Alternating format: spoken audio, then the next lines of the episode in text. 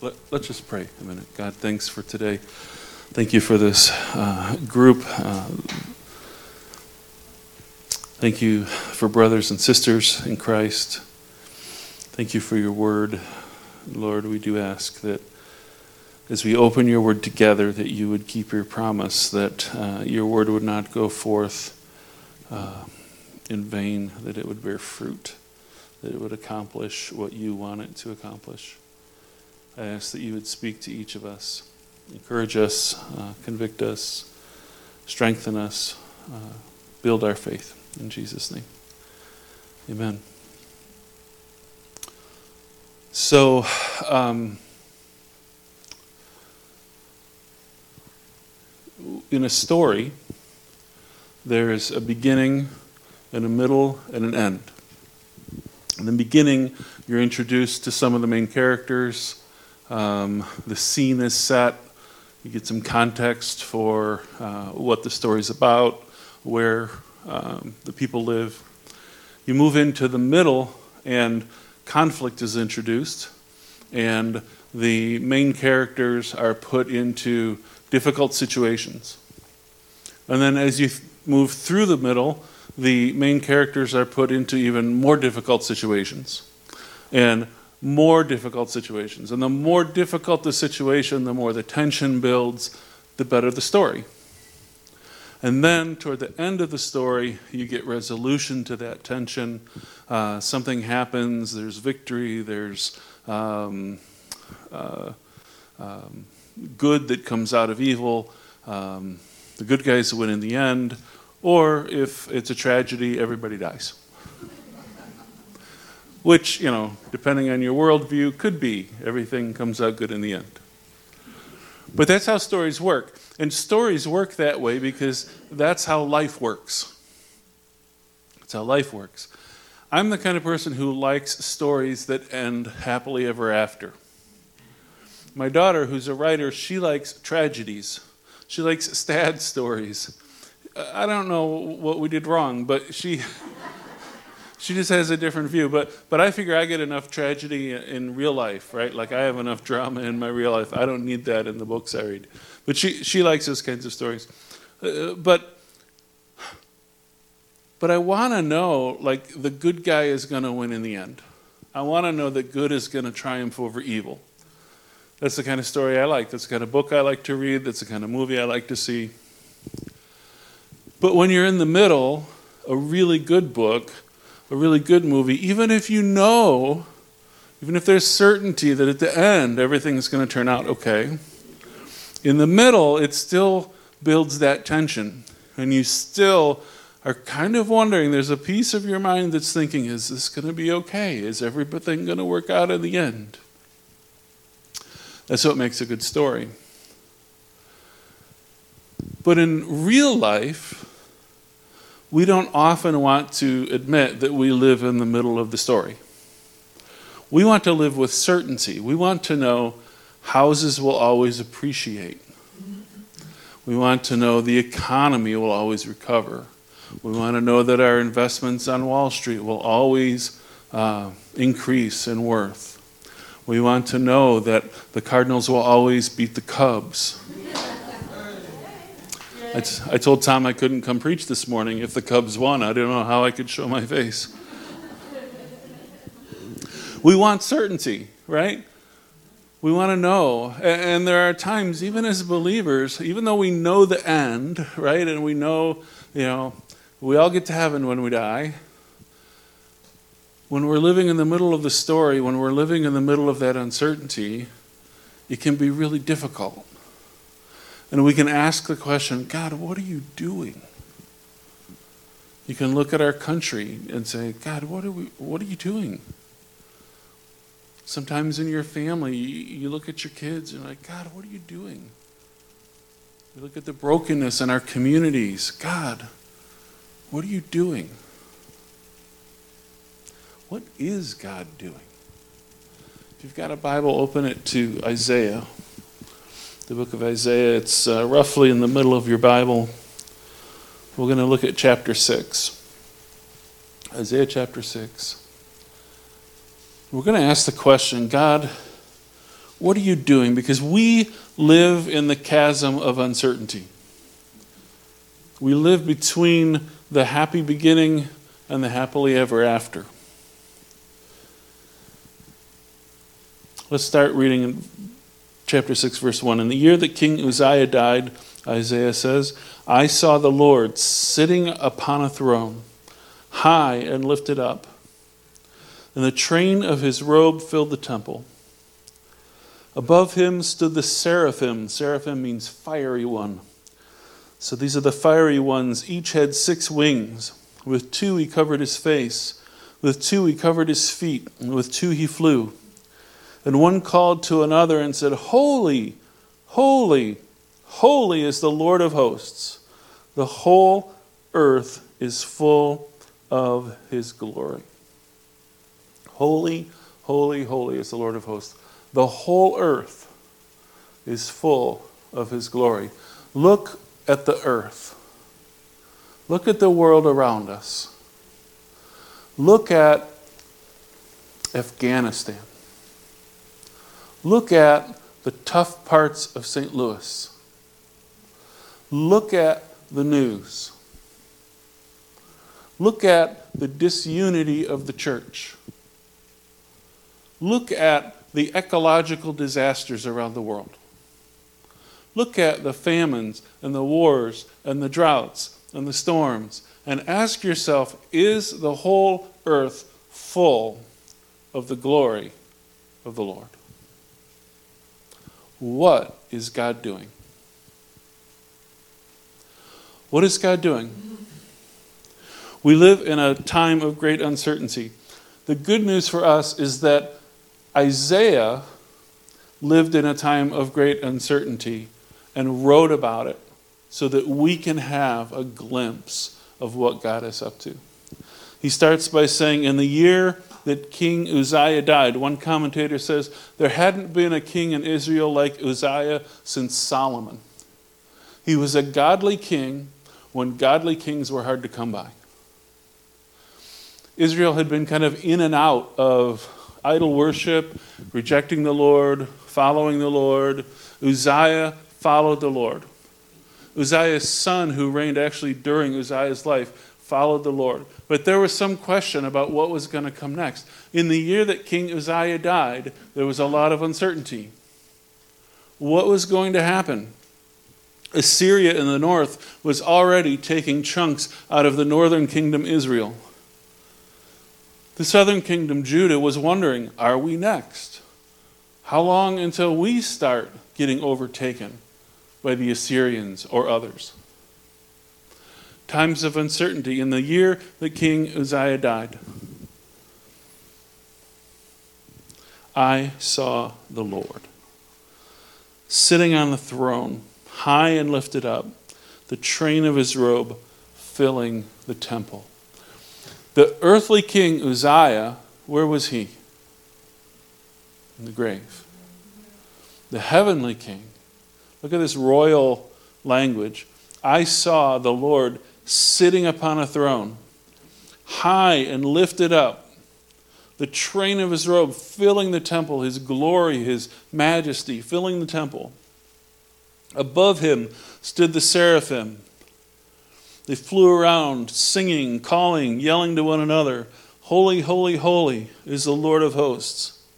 The whole earth is full of his glory. We don't see it all the time, but the whole earth is full of his glory. Sometimes it's veiled to our human eyes, but the whole earth is full of His glory. What is God doing? We're going to discover that here in a minute. But we can know by faith that He's filling the earth with His glory. What is God doing? The Lord of hosts is ruling the universe. He's ruling the universe. He's securely seated on his throne. There are no pretenders that can throw him off. Nothing in heaven or earth is a surprise to him. He is ruling the universe. Every single thing that happens happens only because he has allowed it.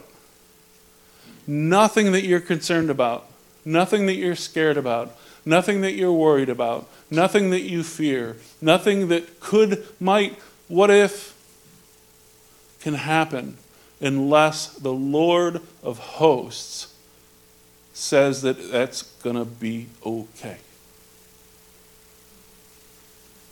And if we look at the New Testament, part of the reason for that is we know that God is working all things together for the good of those who love Him. And so, even those things that were meant for evil, He will turn around and work those out for good. God is in the redeeming business. And He's redeeming the evil things, the sicknesses, the, the uh, sins sinned against you the tough times. He's redeeming those things. And sometimes we don't see those totally in this lifetime, but we will see those in the next life.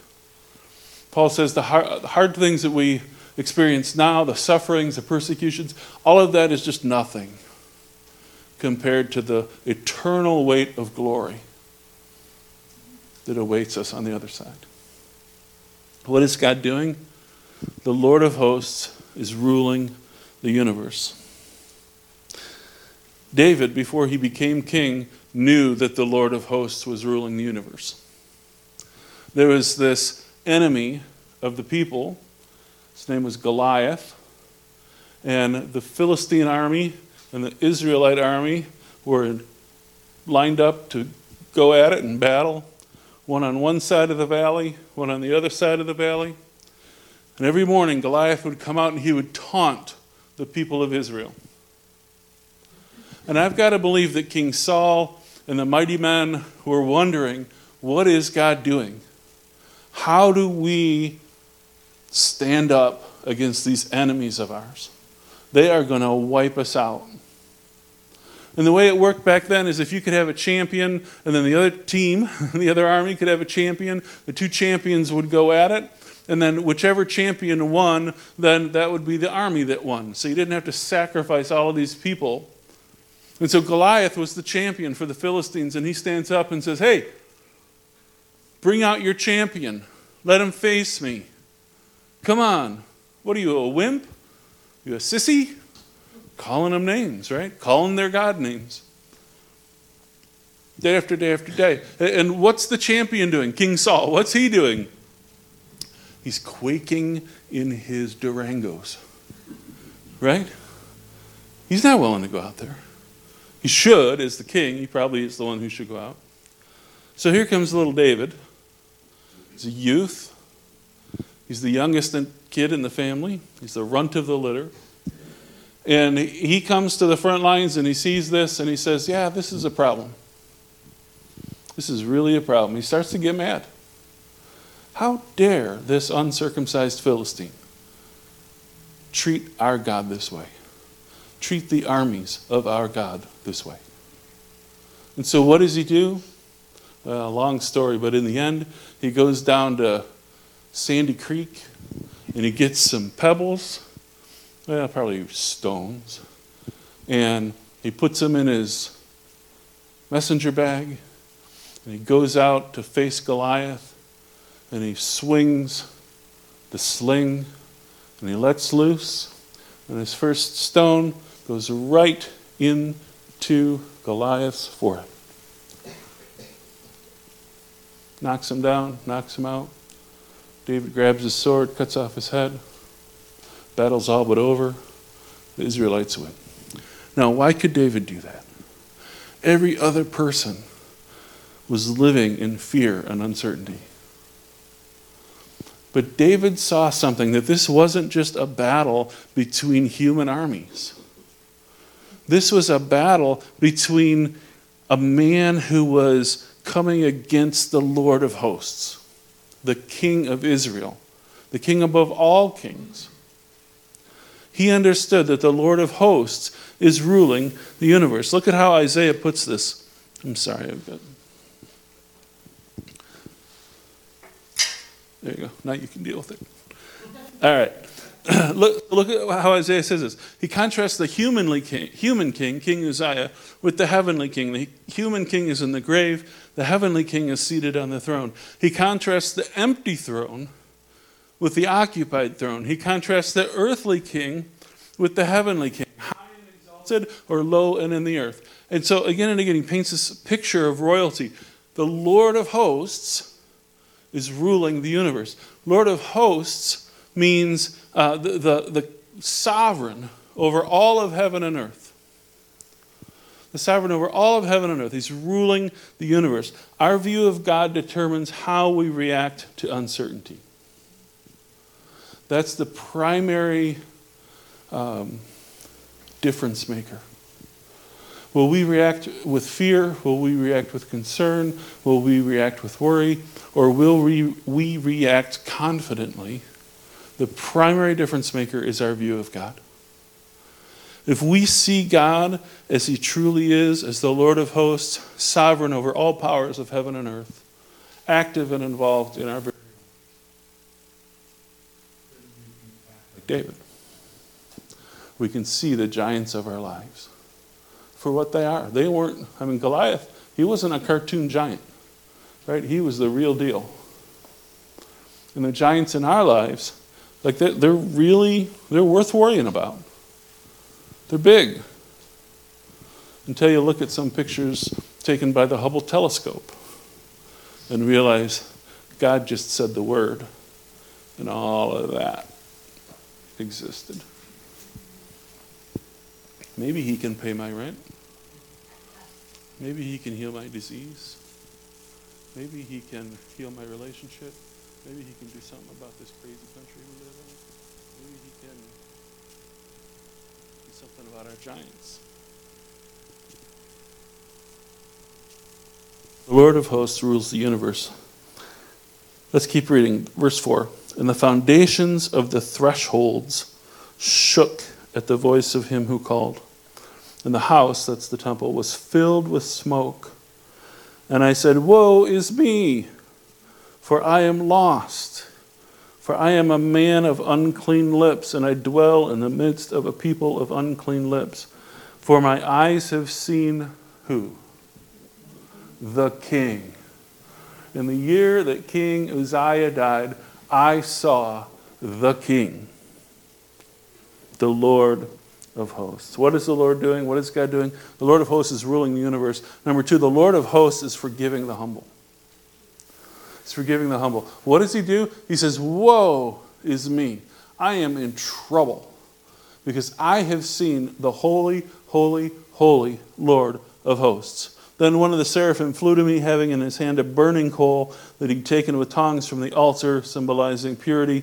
He touched my mouth and he said, Behold, this has touched your lips. Your guilt is taken away, and your sin is atoned for. Isaiah's response to saying the Lord of hosts was one of sheer terror. This is the common response in Scripture when people see God sheer terror. Our God is an all consuming fire.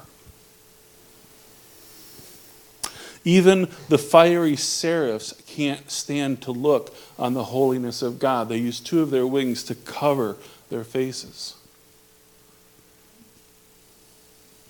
Holy, holy, holy is the Lord God Almighty. And so Isaiah says, I'm a man of unclean lips. Unclean lips. The things I say are unclean. And why does that matter? Because what comes out of our mouth is an indication of what's in our hearts. So a while back, I was having a discussion uh, with some friends uh, at a, a, gathering, and we were talking about um, about music um, that's played in public. And as a musician, you know, I've had lots of opportunities to play in clubs or, or coffee houses or whatever. And, and, I started to talk about how, you know, it really bothers me when I'm asked to come play somewhere and I start playing, and, and like it's just dinner music, you know, and people are, are just talking and laughing and doing whatever. Like they could just as soon play a CD or something. They, we still play CDs, right? Sometimes, yeah. So, uh, so as I talked about that, uh, my voice started to get a little bit louder, and I started to talk a little bit faster, and, and I realized, you know what? I'm really passionate about this, and my words were revealing you know, what was in my heart that I, I, really am kind of offended that, you know, someone would say, hey, we want you to come play piano for this gig. And you get there and you're playing piano and you're like, why am I even here? And honestly, what's worse is when the church does that. hey, just come, you know, play some worship songs while we eat dinner, or play some some songs before we get started, and nobody's paying attention to anything, and you know, you're engaged in hopefully worship. Uh, you guys would never do that. But it revealed what was going on in my heart, right? So unclean lips reveal an unclean heart. He says, I'm a man of unclean lips, and I come from a people of unclean lips. He doesn't say, I'm a man of unclean lips, but I'm not as bad as this people who have even more unclean lips. What does he do? He identifies with his people, he identifies with the sinners. When he sees the Holy Lord of hosts, he understands that in comparison, he is just like all the other people. He cannot afford to be in the presence of God. He needs cleansing, he needs forgiveness, he needs redemption. And if the prophet Isaiah, who was God's chosen instrument to be his voice to his people, has that reaction, how much more should we have that reaction? Now, he's cleansed, right? Angel takes the coal from the altar. We can be cleansed through the blood of Jesus Christ. The cross makes a way for us to be outfitted for the holiness of God. We don't have to be in terror of the holiness of God, of His majesty, of His all consuming fieriness. Because we've been given white robes of righteousness. We've been outfitted for His presence. But I wonder if we have forgotten the attitude of Isaiah in identifying with the sins of his people.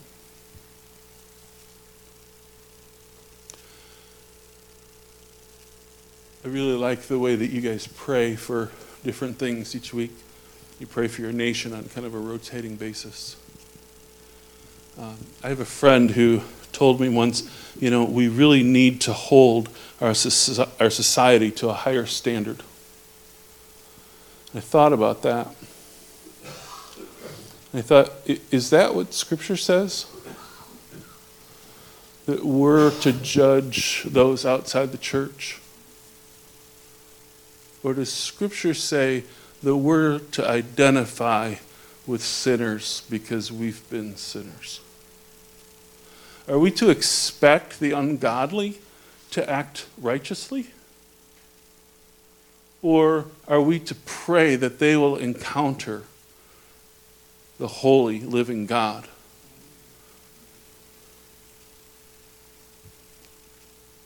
A big, big issue in our country right now is uh, the issue of sexual identity. Came up yesterday in the workshop. I, I've not ever struggled with homosexual feelings or, um, you know, my own sexual identity. I don't, I don't really understand that in terms of being able to relate to that. I've also never committed adultery. Knock on wood, everybody can be tempted.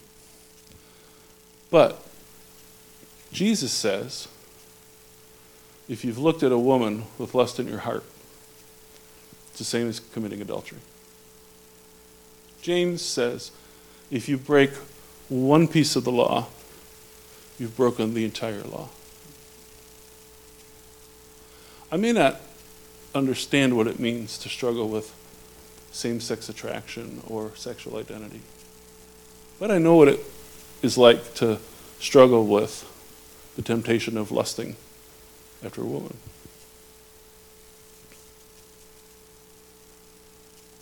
Do I identify with the sins of my people?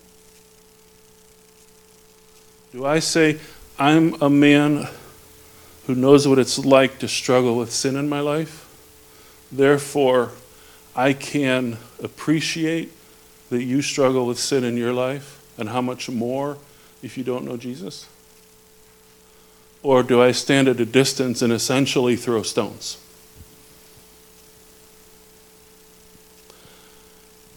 The Lord of hosts forgives the humble. And, and I just have to be really honest, and this is me asking this question. I wonder if there are people in our world who would humble themselves before the Lord of hosts if it weren't for the people who call the Lord of hosts their God being so judgmental and hypocritical.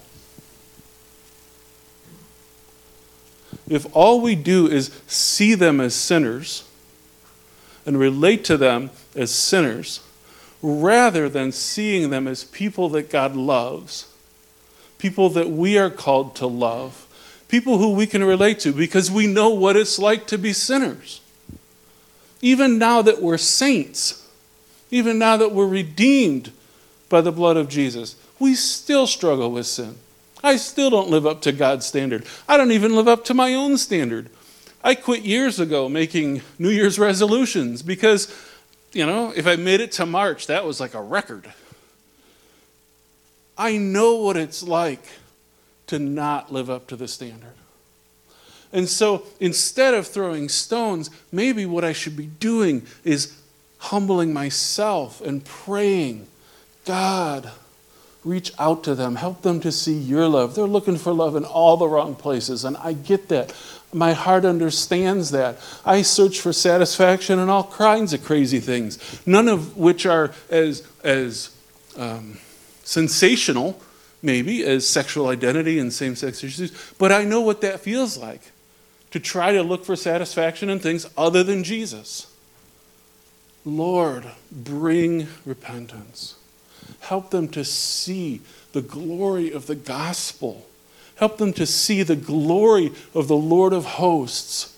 Help them to see and help me to live in loving proximity with them and engage in relationship and loving friendship with them showing forth the love of Christ who died for them and sacrificed himself on their behalf. The Lord is forgiving the humble. Isaiah 44, he says this Thus says the Lord, the King of Israel and his Redeemer, the Lord of hosts I am the first, I am the last. Who's that sound like? The first and last? Yeah, Jesus. Besides me, there's no other God. I have blotted out your transgressions like a cloud and your sins like mist.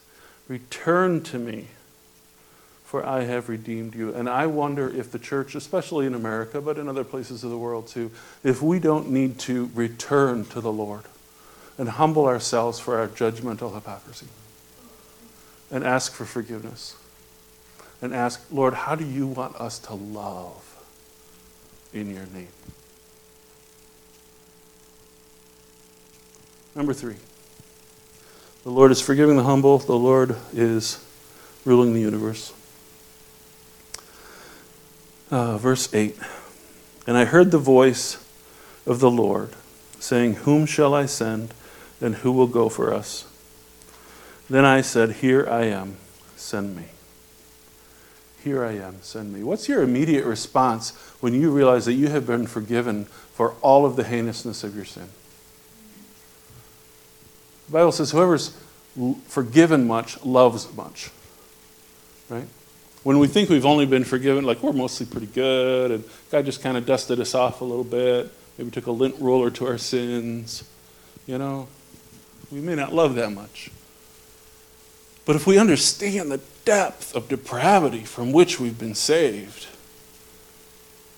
we love much. And we respond with, Here am I. Send me. That was Isaiah's immediate response. Here am I. Send me. And that's such a great missionary verse, right? So I'm a missionary. I love that verse. Here am I. Send me. Who will go for us? Here am I. Send me. But we stop at that verse. But what does verse 9 say? So he says, Go and say to this people, Keep on hearing, but do not understand. Keep on seeing, but do not perceive. Make the hearts of this people dull and their ears heavy, and blind their eyes, lest they see with their eyes, hear with their ears, understand with their hearts, and turn and be healed. The Lord of hosts is sending the willing. But are we willing to go where he is sending? How many converts did Isaiah have in his life? How many converts did Jeremiah have in his life? How many people were still committed to Jesus after his crucifixion?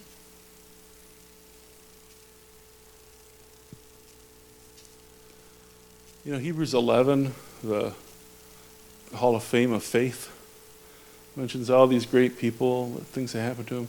And then it's got these people that they didn't get anything. Like they were tortured, they were martyred, they were sawn in half. What if God is saying, Will you go someplace really, really hard and be seen in the world's eyes as totally unsuccessful? That's what he did to Isaiah.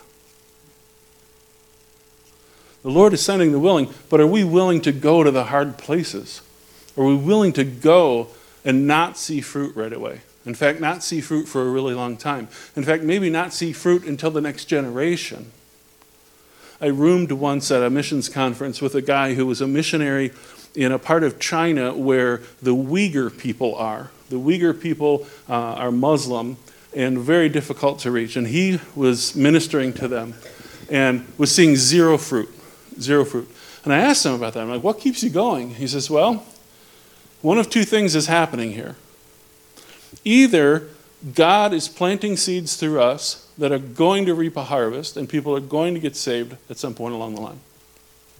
Or what he's doing is allowing them to harden their hearts and he's using us as a witness against them so when judgment comes, he is known as righteous. I was like, whoa, that's different. What if that's what God is doing? That's what God did with Pharaoh. He revealed himself to Pharaoh in an amazing way, through an amazing set of circumstances. And Aaron and Moses witnessed God's greatness to Pharaoh, Pharaoh hardened his heart. But God used that for his own glory. Would you be willing year after year after year after year to live, was it northwest China where the Uyghur people are? Yeah, in kind of a difficult terrain, difficult people, difficult language. Would you be willing to live in Jefferson County and build relationships with people that other Christians don't want to touch with a 10 foot pole for the sake of the gospel? Would you be willing to leave the comforts of the United States and the freedoms that we have here to go to Central Asia? Maybe risking your life or the life of your family? The Lord of the hosts is sending the willing, but are we willing to go where He's sending us? So if you join the military, anybody been in the military? Couple people? You join the military. Who gets the toughest assignments in the military? The ones who volunteer, yeah. Uh, is there kind of a category of people? They have the toughest training, get the toughest assignments. Special forces we could call it a lot of things. I'm going to call it the Special Forces. The, somebody said Marines. Uh, my friend would like that, but my Navy friend wouldn't like that. Yeah, the Special Forces, right? The SEALs, the Rangers, uh, Marine Recon. Yeah, Special Forces. They get the toughest assignments, right? And they have the, by far the hardest training, very difficult training. I've read about Navy SEAL training and what they put people through, both physically and psychologically, and my word. If you find yourself in a really difficult place, maybe it's because God sees you as spiritual special forces. Maybe He's training you for some really difficult places. Or maybe He's been training you and now you are in a really difficult place. See, we have this funny Americanized version of Christianity that we often believe, which is if we follow God, things will go well with us. And in this world, that's not how it always works. In fact, a lot of times, if we follow God, things go really bad for us. The Apostle Paul, just read his resume beaten, shipwrecked, in dangers on land and sea, in dangers from the Gentiles and the Jews, imprisoned, ultimately beheaded. The special forces. Think about Davis, David facing the giant. Think about Moses, called to lead a stubborn and obstinate people, and then never actually make it into the promised land. Think about Jesus, tortured and killed on trumped up charges Are we willing to go where the Lord is sending us? Are we willing to endure what God is allowing? What is God doing? Our view of God determines how we react to hardship. The Lord is sending the willing. The movie The Wizard of Oz, Dorothy and her companions go to um, Oz, or no, to the Emerald City, right, where Oz is and, and they have some things that they need. Dorothy just wants to go home. The lion wants heart, courage, courage, I guess. The Tin Man wants a heart. The Scarecrow wants a brain. The lion. Did I goof it all up? Okay. I could if you want me to. I could goof it all up. So they make it to the Emerald City. Uh, they aren't trying to get in to get a, meeting with Oz. Finally, they make it into Oz, and Oz is like he's the thing, right? I mean, big booming voice and smoke and lights and scariness. And while he's basically telling them, I don't want to have anything to do with you guys, I can't help you, you know, go away, little dog Toto scampers over and pulls the curtain back. And here's this little man behind the curtain. The great and mighty Oz revealed for who he really is. There's a curtain that separates this physical world that we spend most of our life in with the spiritual realm. If we could have that curtain pulled aside for just a moment, like Isaiah did, and see God for who he is, we would have the opposite experience that they had seeing Oz right? If we could pull the curtain back between this world and the next, we would fall on our faces in repentance. We would be overwhelmed with the glory of God. We would see every single thing that we've ever experienced, are experiencing, ever could experience in a totally different light. Because the Lord of hosts is on his throne, ruling the universe. The Lord of hosts is forgiving the humble, and the Lord of hosts is sending the willing.